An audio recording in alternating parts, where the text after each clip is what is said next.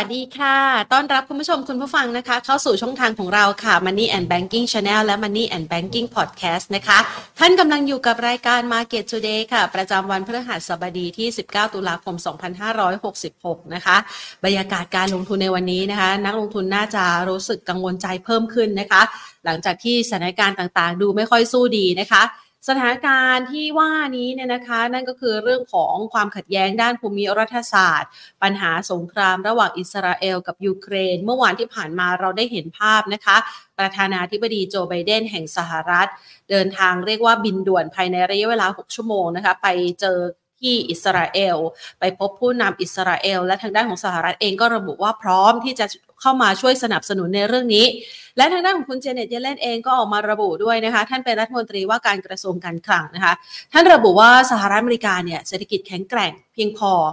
มากพอที่จะเอางบเนี่ยนะคะไปช่วยสนับสนุนทางการทหารให้กับอิสราเอล และอีกฝั่งหนึ่งก็จะพร้อมช่วยเหลือทางด้านของยูเครนด้วย ที่เอาสองเรื่องนี้มาพูดคุยกันก็เป็นเพราะว่าในวันพรุ่งนี้สักเวลาประมาณ 7 นาฬิกาเวลาตามบ้านเรานะคะ ซึ่งถ้าหากว่าคิดเป็นเวลาของสหรัฐอเมริกาจะอยู่ในช่วงเวลาสักประมาณ 2 ทุ่ม จะมีการถแถลงข่าวครั้งสำคัญนะคะ ต่อท่าทีของสหรัฐที่มีต่ออิสราเอลกับสงครามในครั้งนี้ หรือว่าความขัดแย้งในครั้งนี้นะคะ ซึ่งก็อาจจะเป็นประเด็นหนึ่งที่ทั่วโลกจับตามอง พร้อมกันนี้เองค่ะสิ่งที่เข้ามาเป็นประเด็นกดดันต่อที่ทางการลงทุนของตลาดหุ้นไทยอีกครั้งหนึ่ง นั่นก็คืออัตราผลตอบแทนพันธบัตรรัฐบาลสหรัฐนะคะ ที่เริ่มมีการเร่งตัวสูงขึ้น เมื่อค่ำคืนที่ผ่านมาค่ะ อัตราผลตอบแทนพันธบัตรรัฐบาลสหรัฐนั้น ปรับตัวเพิ่มขึ้นอีกครั้งนะคะ ทั้งในอายุระยะสั้น และก็อายุยาวนะคะสักประมาณ 2 ปีกับ 30 ปี มีการปรับตัวสูงขึ้นค่ะ โดยมีการคาดการณ์และก็คาดหมายว่าทางด้านของเฟดนั้นน่าจะมีการคงอัตราดอกเบี้ยในระดับสูงยาวนานนะคะ และในค่ำคืนวันนี้ก็จะมีถ้อยแถลงของคุณเจอโรมพาเวลด้วย เดี๋ยวรอติดตามกันนะคะสถานการณ์ดังกล่าวก็เลยกลายเป็นประเด็นที่กดดันต่อภาพรวมการลงทุนในตลาดหุ้นไทยในวันนี้ค่ะ เปิดตลาดในช่วงเช้าเนี่ยนะคะ ปรับตัวลดลงทันทีเกือบเกือบ 10 45 จุดนะคะ แล้วก็มีแรงรีบาวกลับมา คือมีแรงซื้อกลับมา แต่ว่าแรงซื้อเนี่ย เรียกว่าน้อยเต็มทีนะคะทานแรงขายไม่ไหวสุดท้ายแล้วเนี่ยนะคะ ปรับตัวลดลงไปนะคะ ในภาคเช้านะคะ ก็ยังคงเป็นภาพของการขายอยู่นะคะ โดยเป็นการขายสุทธิเนี่ยนะคะ ปรับตัวลดลงมาค่ะ อยู่สักประมาณ 10 กว่าจุดนะคะภาพรวมต่างๆเนี่ยจะเห็นได้ว่ามีแรงขายออกมานะคะ ในหุ้นกลุ่มต่างๆ ของบ้านเราด้วยนะคะอะเรามาดูตัวเลขสรุปนะคะสำหรับภาพรวมการลงทุนในช่วงครึ่งเช้าที่ผ่านมานะคะ สำหรับครึ่งเช้าที่ผ่านมาค่ะบรรยากาศการซื้อขายของตลาดหุ้นไทยนะคะ สุดท้ายแล้วปรับตัวลดลงไป 12.54 จุดนะคะ ปิดตลาดไปที่ 1,425.31 จุด ด้วยมูลค่าการซื้อขาย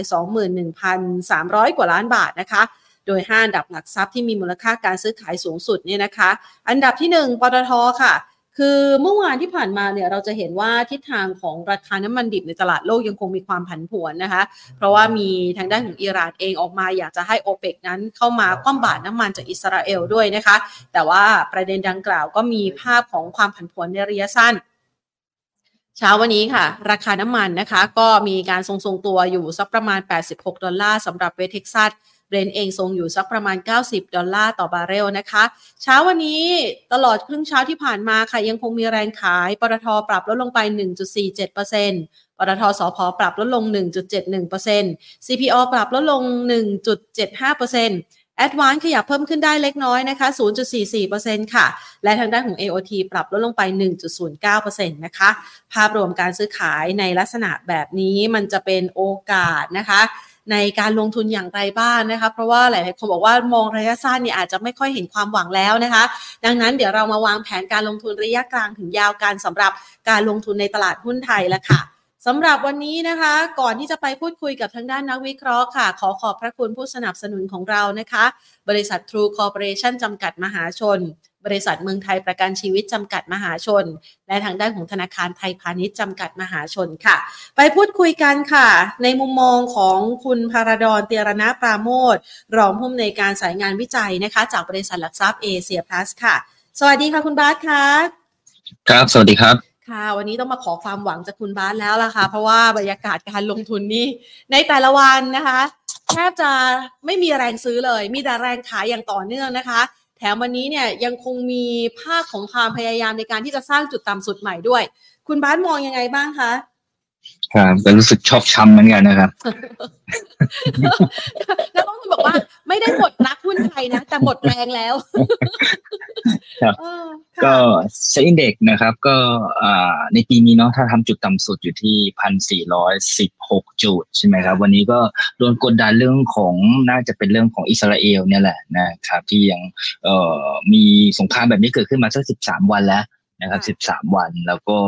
อ่าทางด้านพอกดดันยาวๆ แบบนี้เห็นไหมราคาน้ำมันยืนระดับสูง bond yield สหรัฐก็วิ่งขึ้นมาเร็วอีกนะครับ bond yield สิบปีเมื่อกี้ไป 4.97%แล้วนะครับก็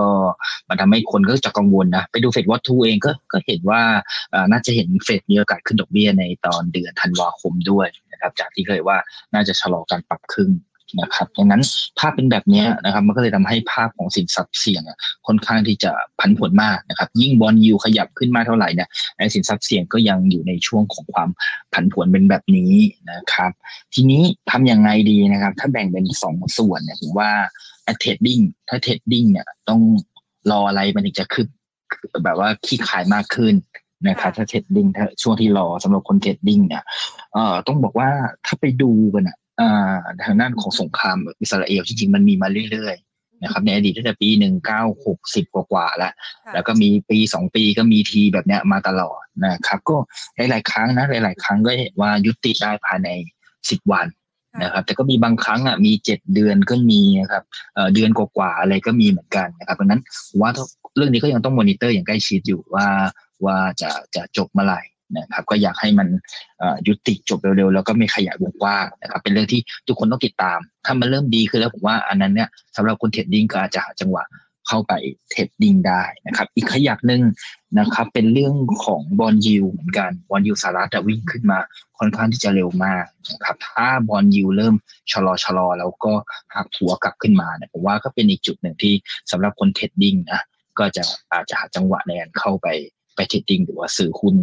อีกครั้งได้นะครับ ในเบื้องต้นผมว่าไอ้เรื่องปัจจัยสงครามเราไม่รู้มันจะจบลงเมื่อไหร่ เราได้แค่หาข้อมูลมา support ถ้าสุดท้ายการกำลังใจเนี่ยเพิ่งไปดูว่า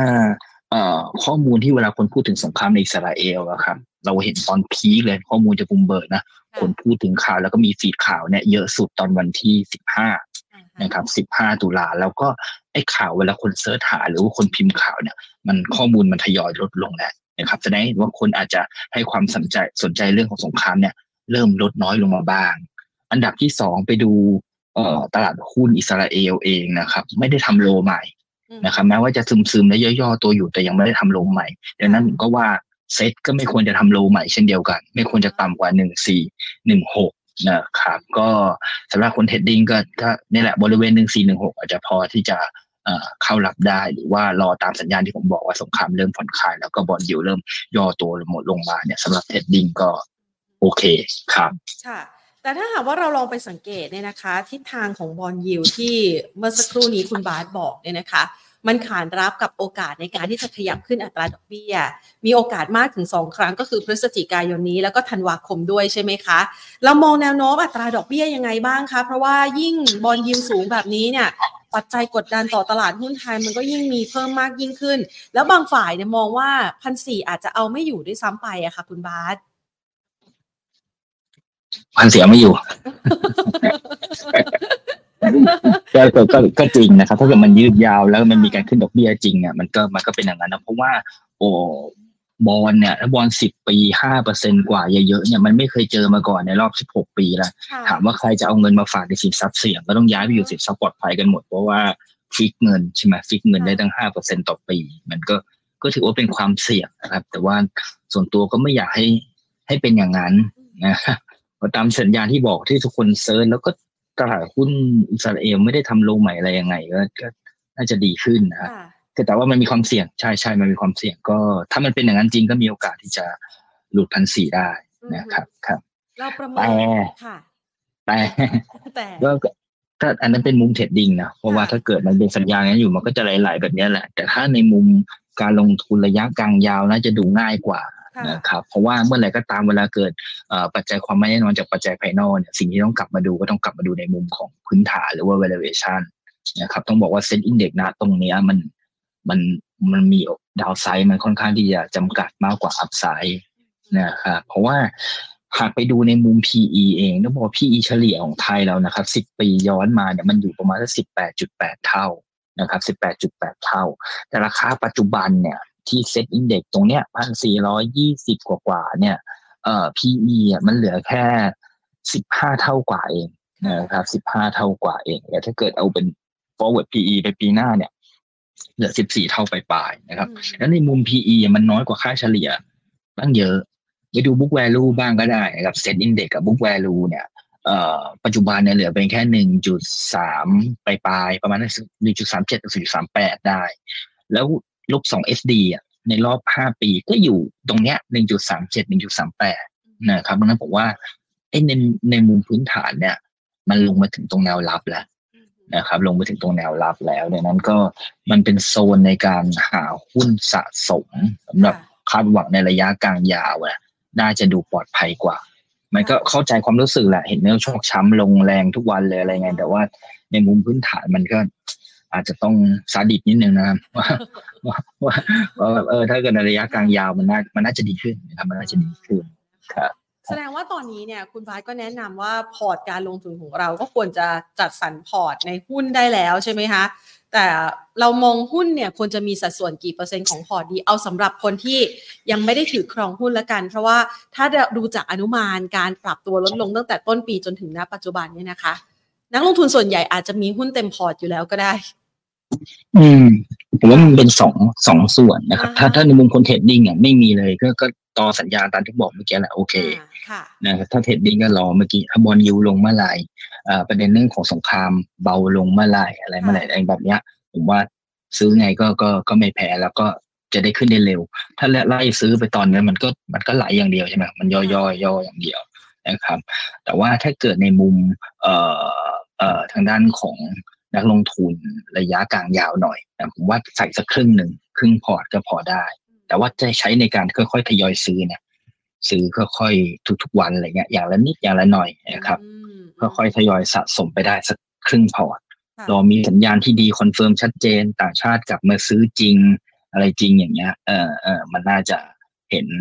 แรงผลักดันกลับได้นะครับซึ่งซึ่งทำไมถึงให้ทยอยซื้อแล้วก็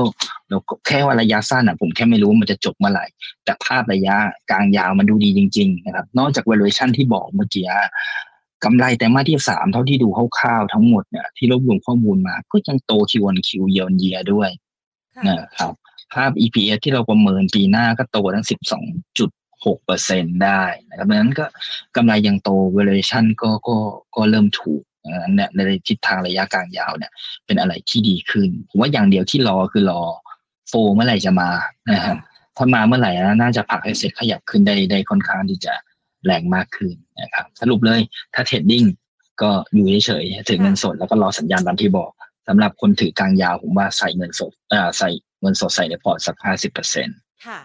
นะครับโดยการค่อยๆทยอยซื้อไม้เล็กๆ ไปเรื่อยๆนะครับในช่วงเอ่อเอ่อเดือนตุลาเนี่ยแหละครับค่ะขอจุดเปลี่ยนหน่อยสิคะว่าการตัดสินใจหรือว่าโอกาสที่ฟันโฟลเนี่ยจะไหลกลับเข้ามา มันต้องมีจุดเปลี่ยนอะไรบ้างคะสำหรับเงินที่ต่างชาติเนี่ยจะเอากลับเข้ามาในตลาดหุ้นไทยอะค่ะผมว่าคนไทยอะเนาะอ่าก็ถ้าถ้าค่ะผมเคยพยายามหาคำตอบเรื่องนี้นานมากเลยค่ะตั้งแต่ทำงานมาเป็นสิบปีเนี่ยก็อ่าฮะก็หาเรื่องนี้มาตลอด แต่ว่าค่ะเท่าที่ง่ายที่สุดเท่าที่ดูนะเขาซื้อเมื่อไหร่เราก็ก็ก็ก็ซื้อมันนั้นไปนะใช่อ่าฮะน่าจะง่ายที่สุดเพราะว่าเราอ่านเขาค่อนข้างที่จะยากแต่ว่าทิศทาง ทิศทางแล้วกันถ้าทิศทางเท่าที่ดูมาทั้งหมดนะครับก็คือในปีเนี่ยสามปีที่ผ่านมาปกติต่างชาติซื้อซื้อซื้อขายขายหุ้นเราสลับสลับกันนะครับ แต่ว่ามันจะมาเน้นหนักในเฉพาะไตรมาสที่สี่ตลอดทุกปีเลยอืมเขา net buy เราไตรมาสที่สี่ทุกปีอืมนะครับ และเริ่ม net buy ได้ชัดๆ แล้วหุ้นจะขึ้นชัดๆเนี่ย หลังกลางตุลาเป็นต้นไปค่ะเสมอๆเลยอ่าฮะนะครับมันก็แปลกดีนะซื้อๆขายตลอดแต่ว่าเขาจะ net buy ไตรมาสที่สี่นะครับโดยเฉพาะช่วงเอ่อหลังกลางตุลาไปเนี่ยทุกปีเลยนะครับอืมเฉลี่ยอยู่ประมาณสามจุดหนึ่งหมื่นล้านได้นะครับ แล้วก็ตราสารหนี้ด้วยค่ะตราสารหนี้ก็มีการไหลเข้านะครับ บาทที่อ่อนเยอะๆก็มีโอกาสที่จะชะลอกลับมาแข็งค่ะถ้าวิชาดูเร็วๆก็บาทเริ่ม เริ่มไม่อ่อนเมื่อไหร่กลับมาแข็งเมื่อไหร่ก็เดาแล้วว่าอืมต่างชาติก็มีโอกาสที่จะพิ่มน้ำหนักหุ้นบ้านเรามากขึ้นนะครับ ครับ ก็ก็ให้สัญญาณแบบผมให้แค่ได้แค่นี้ก็คือหนึ่งอะดูบาทถ้าบาทเริ่มแข็งขึ้นมาบ้าง แล้วก็ต่างชาติเริ่มกลับมาซื้อเนี่ย เราก็พอที่จะทยอยเข้าไปซื้อบ้างได้ เพราะว่าเราเห็นว่าในอดีตปกติแต่มาที่สี่เนี่ยเขาก็จะซื้ออย่างนี้แหละค่ะแล้วเราเทียบเหตุการณ์แต่มาที่สี่ปีนี้กับปีก่อนๆที่ผ่านมา มันคล้ายๆกันหมดเลย หลาย ๆ เรื่องมันเหมือนเหมือนๆกันเกือบทั้งสิ้นนะครับ แนวโน้มกำไรก็ดูทิศทางจะดีขึ้น GDP แต่มาที่สี่มักจะเป็น GDP แต่มาที่เอ่อพีคที่สุดของปี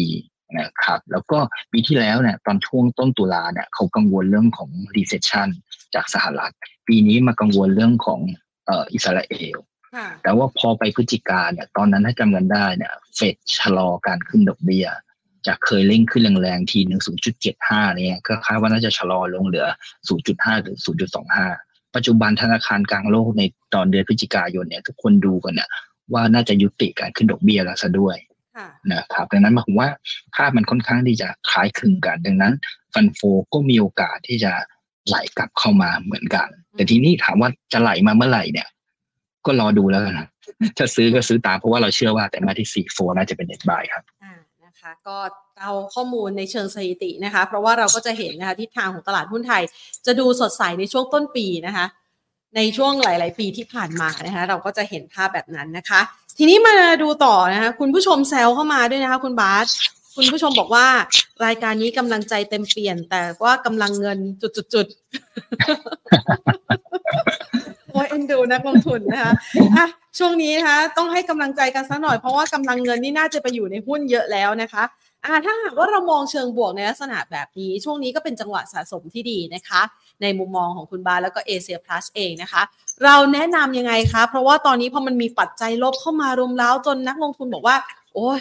ไม่รู้จะเอาทีมไหนมาลงทุนและเล่นทีมไหนก็แพ้นะคะ ถ้าหากว่าเป็นมุมมองของคุณบาสเองเนี่ยทีมไหนยังพอชนะตลาดบ้างคะ สำหรับผมผมว่าต้องต้อง buy and hold อย่างเดียวเลยอืมเพราะระยะสั้นมันเหมือน ถ้าเปรียบเทียบบ้านเราเหมือนเหมือนบ้านบ้านบ้านมันไฟดับอะอือฮึไฟดับถ้าเราขยับเยอะ ขยับไปไปขยับมามันก็ต้องชนนั่นชนนี่เต็มไปหมดอะครับค่ะมันทำได้อย่างเดียวรอไฟติดอย่างเดียวครับอ่าก็เลยเลยในมุมก็ต้อง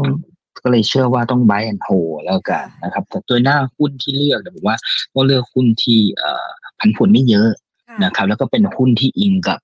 อ่อ ทางด้านของพื้นฐานนะครับ value นะครับ เพราะว่าเมื่อกี้ถ้าเรียนให้ทราบว่าไอ้เรื่องของ bond yield ที่มันขยับขึ้นแรงๆเนี่ยไอ้คนถ้าไปดูในอดีตเลยนะ เวลา bond yield เยอะๆสูงๆขึ้นแรงๆแบบเนี้ยหุ้น growth มันจะโดนกดดันอืมฮึต้องระมัดระวังหุ้นโกลดที่เคยได้กำไรกันมาเยอะๆเนี่ยมันจะถูกกดดัน เพราะว่า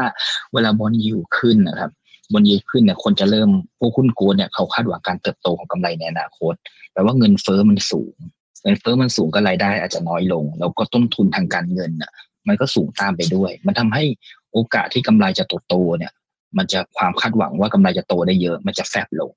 ดังนั้นความแรงจูงใจเนี่ยไปที่หุ้นโกลดมันจะน้อยลง แต่ว่าหุ้น value เนี่ยมักจะเอาเ e อร์ฟอร์มได้ดีกว่าหุ้น growth เทียบง่ายๆก็ได้ให้นักลงทุนลองเอาดาวโจนส์หารด้วย NASDAQ เนี่ยในรอบหนึ่งสัปดาห์กว่าๆที่ผ่านมาก็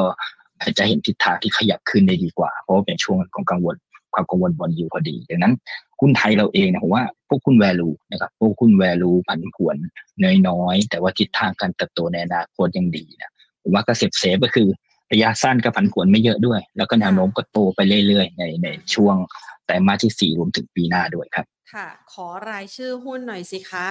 ตอนนี้เมาหมัดกันไปหมดแล้วค่ะ เชื่อว่าคุณผู้ชมเป็นแบบนั้น ครับ ถ้าเป็น หุ้นนิ่งๆเนาะที่มันน่าจะเติบโตได้ในครึ่งหลัง แล้วก็ค่ะก็ก็ดีขึ้นนะครับหุ้นย่อมาเยอะด้วยนะหมวดตัวแรกเป็นเป็น LH ค่ะนะครับแน่นอน LH จะเป็นหุ้นที่ปันผลสูงระดับท็อปๆของอสังหาเลยนะครับเอ่อคาดหวังปันผลในราคานี้เนี่ยได้ประมาณสัก 6.6เปอร์เซ็นตนะครับต่อปี แล้วแนวโน้มกำไรครึ่งปีหลังก็ดูดีกว่าครึ่งปีแรกนะครับ ก็ คอนโดต่างๆ หรือว่าทางด้านของแนวราบต่างๆที่เขาสร้างเนี่ยไม่ว่าจะเป็นแถวกรุงเทพกีทาแถวพระรามเก้าแล้วก็น่าจะยังขายได้ดีอยู่นะครับ แล้วก็มักจะมี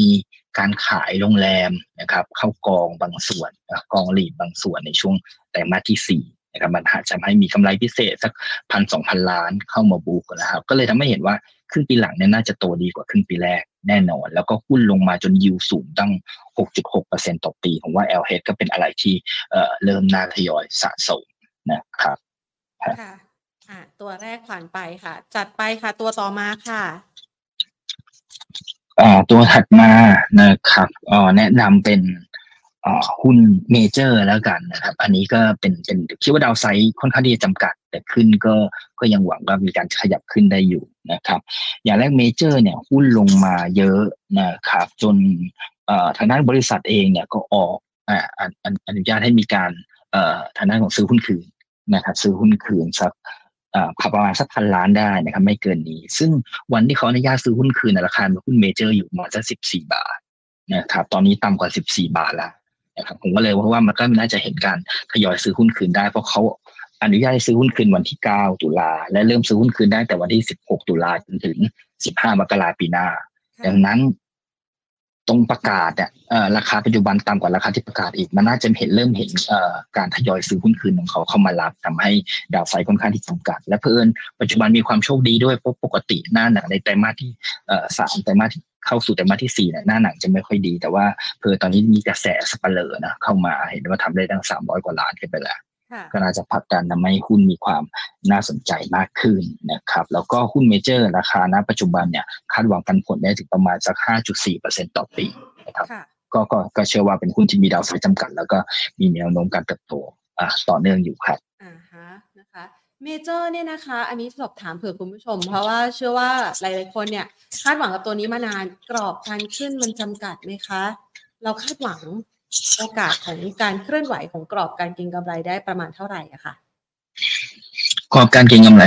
อ่าก็ตามที่บอกว่าอย่างในนอนข้อผมว่าข้อดีคือดาวไซด์มันค่อนข้างที่จำกัดนะครับ แต่ถ้าขึ้นเนี่ยนะครับ ถ้าคนเล่นสั้น ๆ แนวต้านก็จะประมาณสักสิบสี่จุดหก นะครับต้านอีกทีหนึ่งก็จะอยู่ประมาณสักอ่าผมให้ประมาณสักสิบหกบาทนะครับขึ้นได้สักสิบหกบาท แต่ส่วนเอ่อ fair value ที่เราให้ไว้เนี่ยอยู่ที่สิบเก้าจุดสองบาทครับค่ะอ่าสองตัวไปแล้วนะคะ วันนี้คุณบาสมีมาฝากกันกี่ตัวนะคะอ่าสี่ตัวก็ได้ครับโอเคได้เลยค่ะ งั้นจัดมาอีกสองตัวค่ะสำหรับคุณผู้ชมค่ะ ตัวถัดมาพอ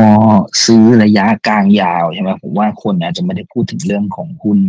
รับเหมากันมานาน ผมว่ากระแสหุ้นรับเหมาน่าจะค่ะเริ่มมีกระแสมากขึ้นนะครับแม้ว่าตอนนี้จะเป็นเรื่องของกระเป๋าตังค์ดิจิตอลอะไรเนาะแต่ว่าหลังจากนี้น่าจะเริ่มเริ่มเห็นการลงทุนในฝั่งของการลงทุนอะไรอย่างนี้มากขึ้นนะครับ ก็เลยแนะนำเป็น CK นะครับค่ะทีนี้เพิ่นไปดู backlog CK มันก็เริ่มใกล้เข้าสู่เอ่อจุดสูงสุดด้วยนะครับ ก็คือแม้แม้ว่าไม่มีงานใหม่อะไรอย่างไรมาก็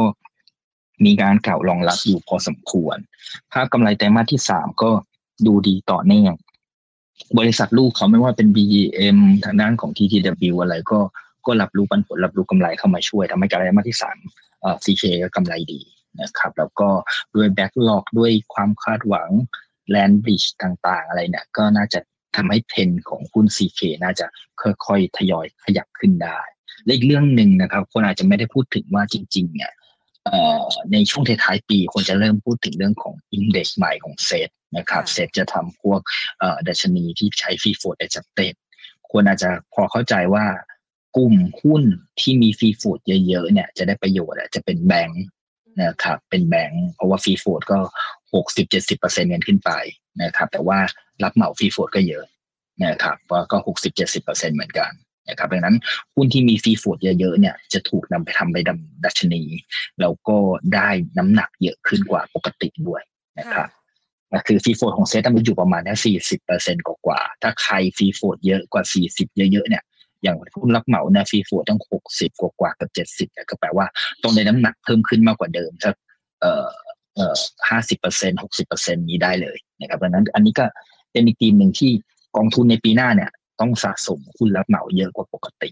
ครับครับก็ก็เลยให้เป็นทีมระยะกลางยาวแบบนี้กับหุ้น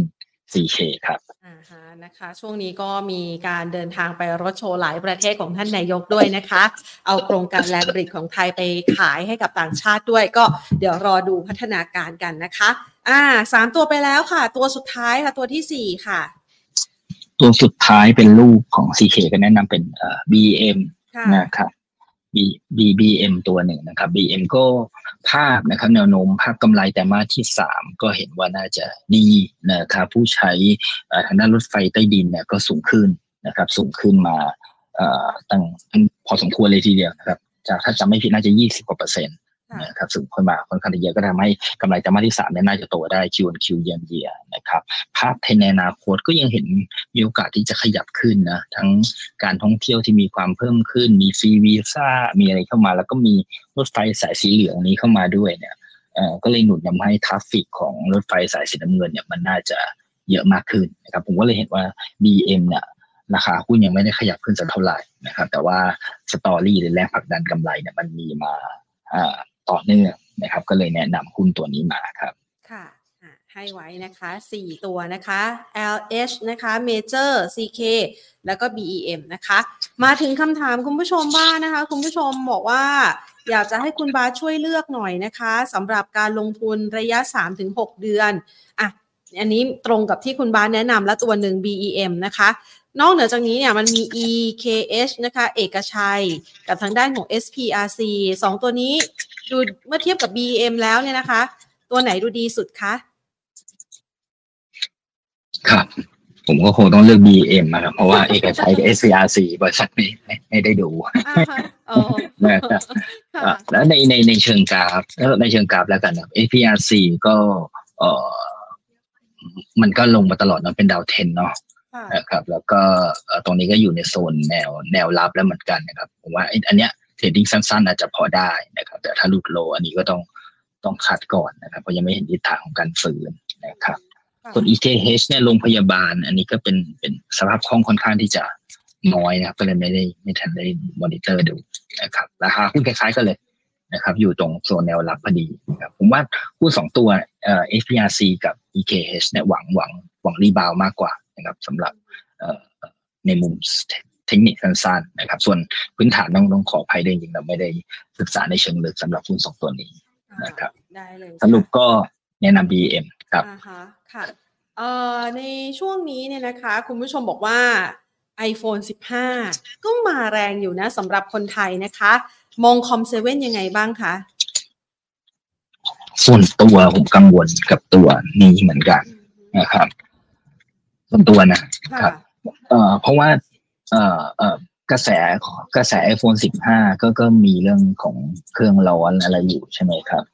และอีกอันหนึ่งที่ผมกังวลก็คือไอ้กระเป๋าตังค์ดิจิตอลเนี่ยแหละนะครับผมกลัวว่าถ้าเกิดมีกระเป๋าตังค์ดิจิตอลขึ้นมาจริง คนอาจจะรัดเข็มขัด แล้วก็ไปรอซื้ออีกทีปีหน้าเลยอืมมันอาจจะทำให้ไตรมาสที่สี่เนี่ยมันมีโอกาสที่จะอ่าชะลอได้นะครับ มันเป็นอีกมุมอีกมุมหนึ่งนะครับ ก็เลยทำให้หุ้นอย่าง COM7ก็มีโอกาสที่จะย่อสั้นๆได้นะครับค่ะ แสดงว่าช่วงนี้ก็ยังไม่น่าสนใจใช่ไหมคะเพราะดูทรงกราฟแล้วก็ยังดู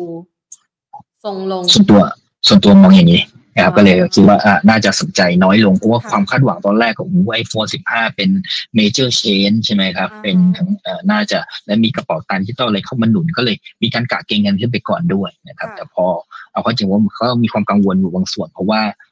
อ้หมื่นหนึ่งเนี่ยถ้าได้ขึ้นมาจริงคนก็มันเป็นสินค้าฟุ่มเฟือยที่สามารถชะลอแล้วก็รอได้นะครับ ก็เลยมีความกังวลว่า ถ้าเป็นมีมีกระเป๋าดิจิทัลดิจิทัลจริงอาจจะกดดันทำให้หุ้นที่ความคาดหวังมาเนี่ยมันอาจจะซึมซึมๆและชะลอลงก่อนครับงั้นฝากความคาดหวังไปที่กลุ่มอุปโภคบริโภคด้วยนะคะเพราะว่ากระเป๋าตังค์ดิจิตอลเนี่ยก็เป็นความคาดหวังของกลุ่มสินค้าดังกล่าวอย่างค้าปลีกเองเนี่ยนะคะ ช่วงนี้ก็ดูไม่ค่อยสู้ดีเลยนะคะ ทรงไม่ค่อยดี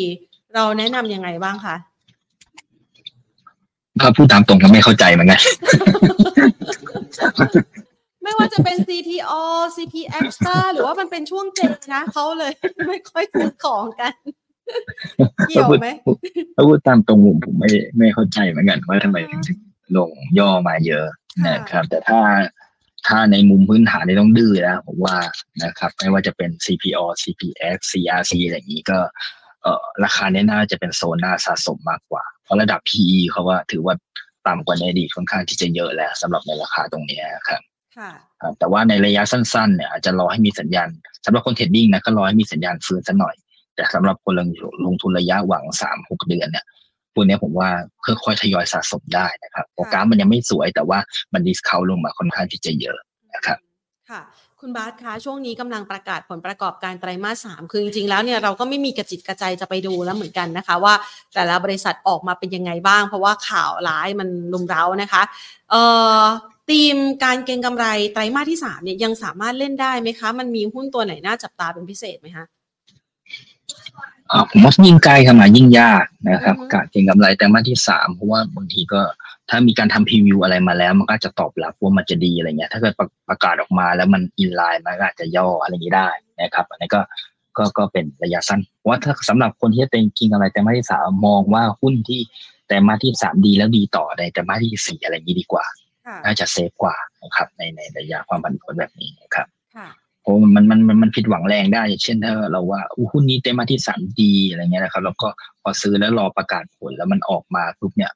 มันก็ถูกเอ่อ sell on fact อะไรอย่างนี้ได้นะครับ เช่น เช่นแล้วกัน ถ้าถ้ารู้กันอยู่แล้วก็เอ่อหุ้นไตรมาสที่สามที่กำไรดีอะแต่ก่อนที่คนกาเก่งกันมา ก็จะเป็นพวกเอ่อชิ้นส่วน พวกค่ะโรงพยาบาล พวกนี้ก็จะถูกกาเก่งกันมาค่อนข้างที่จะเยอะนะครับค่ะอ่าคุณผู้ชมสอบถามคือค่ะ ถ้าถามว่าไตรมาสที่สามอะไรดี ก็ต้องบอกว่าถ้าเป็นกลุ่มก็ต้องชิ้นส่วนกับเอ่อโรงพยาบาลแล้วก็หุ้นพวกเอ่อโรงกลันอะไรพวกนี้นะครับ แต่ว่าสำหรับชิ้นส่วนกับโรงพยาบาลผมว่าอาจจะถูกกะเก่งกันมาก่อนหน้าพอสมควรนะครับ ก็ต้องเวลาเข้าไปซื้อก็ต้องเอ่อใช้ความระมัดระวังหรือว่าเทคนิคความระมัดระวังมากขึ้นครับ ค่ะ กลุ่ม AMC ช่วงนี้น่าเก็บไหมคะหุ้น AMC ใช่ไหมครับ อือฮึค่ะพูดเอ่อกลุ่ม กลุ่ม AMC นี่มันจะเป็นกลุ่ม finance ใช่ไหมคะกลุ่มเอ่อบริหารหนี้ป่ะครับอ่าฮะใช่ใช่ค่ะหมายถึง JMP ใช่ไหมครับว่าจะอย่างนั้น JMP นี่ก็ไม่หวั่นจะเคลียร์เออผมว่า ผมดูไม่ออกแล้วกันครับค่ะว่าว่ามันไม่ไม่ไม่เข้าใจเหมือนกันว่าทำไมถึงลงได้ภายในระยะเวลา เอ่อเอ่อเอ่อเดือนสัปดาห์กว่าๆเองเนาะจากห้าสิบาทลงมาสามสิบต้นๆครับก็ก็ด้วยความไม่เข้าใจก็เลือกที่จะไม่ไม่เทรดดีกว่านะครับรอให้มันนิ่งกว่านี้ก่อนมันลงแรงมากเลยนะครับ แต่สำหรับคนเทรดดิ้งเจมทีผมว่า มันจะมีแนวรับอยู่ตรงสามสิบสองจุดห้าบาท ตรงนี้ห้ามหลุดนะครับ ถ้าหลุดมันมีโอกาสลงลึกได้นะครับค่ะแต่ว่าคนกะเก่งก็ก็ก็ซื้อนี่แหละ โวโวเลยตรงนี้แต่ถ้าหลุดสามสิบสองจุดห้าก็ก็แนะนำขายนะครับ คือหุ้นตัวนี้มันเป็นลักษณะ ไม่มั่นใจอะครับ เพราะว่าบางทีงบมันจะลงก่อนงบประกาศด้วยเนาะบางทีพองบมาไม่ดีก็มีอ่าการลงได้ปืนหนึ่งอะไรแบบนี้นะครับค่ะครับแล้วก็ช่วงที่ผ่านมาราคาค่อนข้างจะแรงด้วยนะคะเอ่อคุณผู้ชมถามว่าอย่าง CPO เนี่ยที่เมื่อกี้เราคุยกันเนี่ยนะคะ จะลงถึงไหนคะ สำหรับ CPO นะครับค่ะก็เผอิญมันเพิ่งอ่าหลุดโลมาเนาะในกช่วงก่อนหน้านะครับ จริงๆ ถ้าเกิดในแนวรับถัดไปจะอยู่บริเวณแล้วเอ่อสามสิบสามห้าสิบสามถึงห้าสิบสี่บริเวณนี้นะครับค่ะครับผมว่าบริเวณห้าสิบสามห้าสิบสี่ก็ก็สามารถทยอยสะสมเพิ่มได้กันครับ ค่ะ ยังไม่ค่อยน่ากลัวใช่ไหมคะสำหรับ CPO เราแนะนำยังไงบ้างคะ จริงๆมองในมุมมองส่วนตัวนะผมว่าระยะกลางยาวอะ ราคาเนี้ย น่าจะแพ้แพ้ยากนะครับสำหรับสามเดือนถึงหกเดือน เพราะว่าภาพอะถ้ากลับไปดูแต่มาสที่สี่กันเมื่อกี้เธอบอกแต่มาสที่สามแล้วต่อเนื่องแต่มาสที่สี่นะค่ะคนที่กำลังจะมาที่สี่ดีส่วนใหญ่จะเป็นกลุ่มค้าปลีกกลุ่ม property อะไรแบบนี้นะครับดังนั้นน้ำหนักก็จะถูกเอ็นเอียงมาใส่น้ำหนักไม่ว่าจะเป็นกองทุนอะไรก็จะใส่น้ำหนักหุ้นพวกค้าปลีกในตอนไตรมาสที่สี่มากขึ้นนะครับมากขึ้นแค่ว่าตอนนี้มัน มันลงลงจนคุณก็รอดูแหละ ทุกคนก็นั่งรอดูกันเนี่ย ผมก็ดูเหมือนกันว่าเมื่อไหร่จะฟื้น ถ้าฟื้นก็ก็มีโอกาสเชียร์แล้วก็ตามขึ้นมาได้อ่านะครับฮะน่าจะเป็นลักษณะประมาณนั้น แต่ดังนั้นก็เลย แนะนำว่า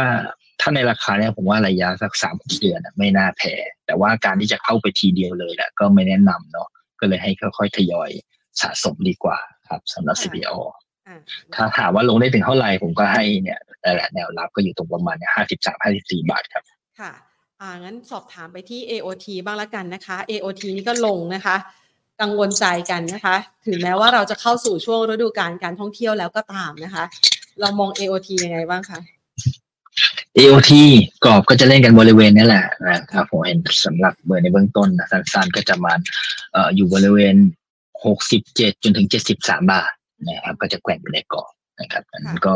ผมว่าก็ AOT ก็น่าจะเล่นพอที่จะรีบาวได้ นะครับ แต่ว่าถ้าจะให้ขึ้นเร็วๆแรงๆผมว่าก็ก็ยากเนาะเพราะว่าทุกคนก็คาดหวังกันมาเยอะพอสมควรแล้วยิ่งมีเรื่องของในที่พารากอนอะไรอย่างนี้ด้วยเนาะก็เลยทำให้แรงฟื้นเอลชีก็ค่อนข้างที่จะน่าจะเบาลงมากกว่าช่วงก่อนๆหน้าครับแต่ผมว่าเทรนในกรอบนี้ได้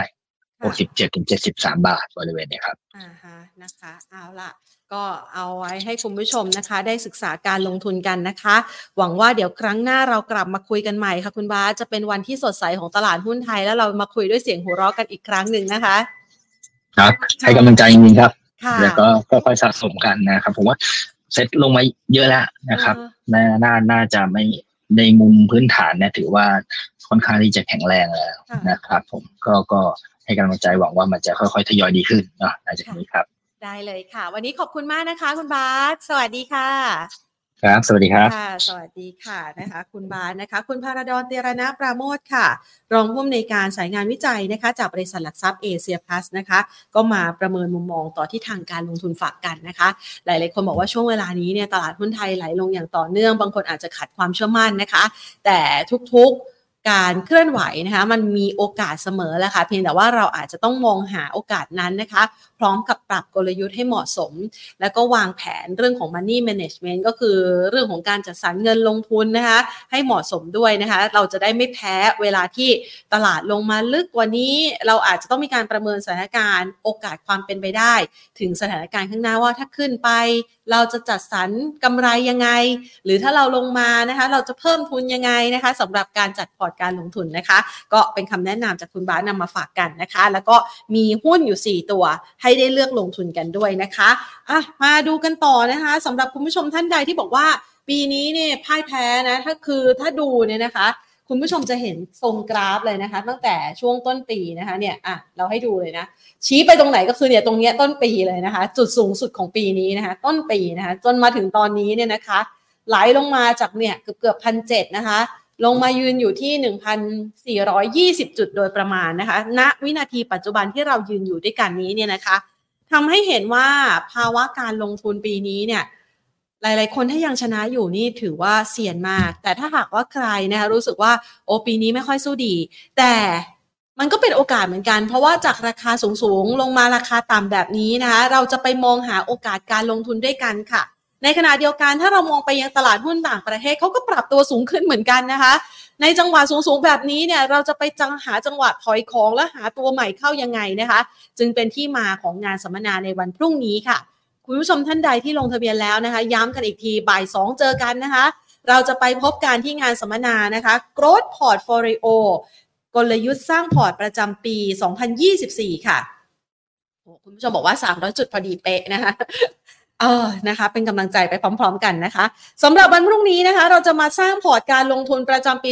2024 กันนะคะ จังหวะที่ตลาดหุ้นไทยดำดิ่งแบบนี้ หลาย ๆ คนก็มองหาโอกาสในการเก็บหุ้นชั้นดีนะคะ พรุ่งนี้เนี่ยคุณณัฐพลคำถาเครือจากหยวนต้าประเทศไทยนะคะ จะไปช่วยเราจัดพอร์ตหุ้นไทยกัน คุณเอิร์ธรัศรานธนภัยสารกิจค่ะ จากบริษัทหลักทรัพย์บัวหลวงนะคะ จะไปช่วยจัดพอร์ตหุ้นต่างประเทศคัด top five super stock เลยนะคะ คุณวีรพลจากบลจ.กสิกรไทย และคุณสุกิจจากบริษัทหลักทรัพย์กรุงศรีพัฒนสินค่ะ จะไปช่วยจัดพอร์ตกองทุนรวมนะคะ โดยเฉพาะอย่างยิ่งใครอยากลดหย่อนภาษีนะคะ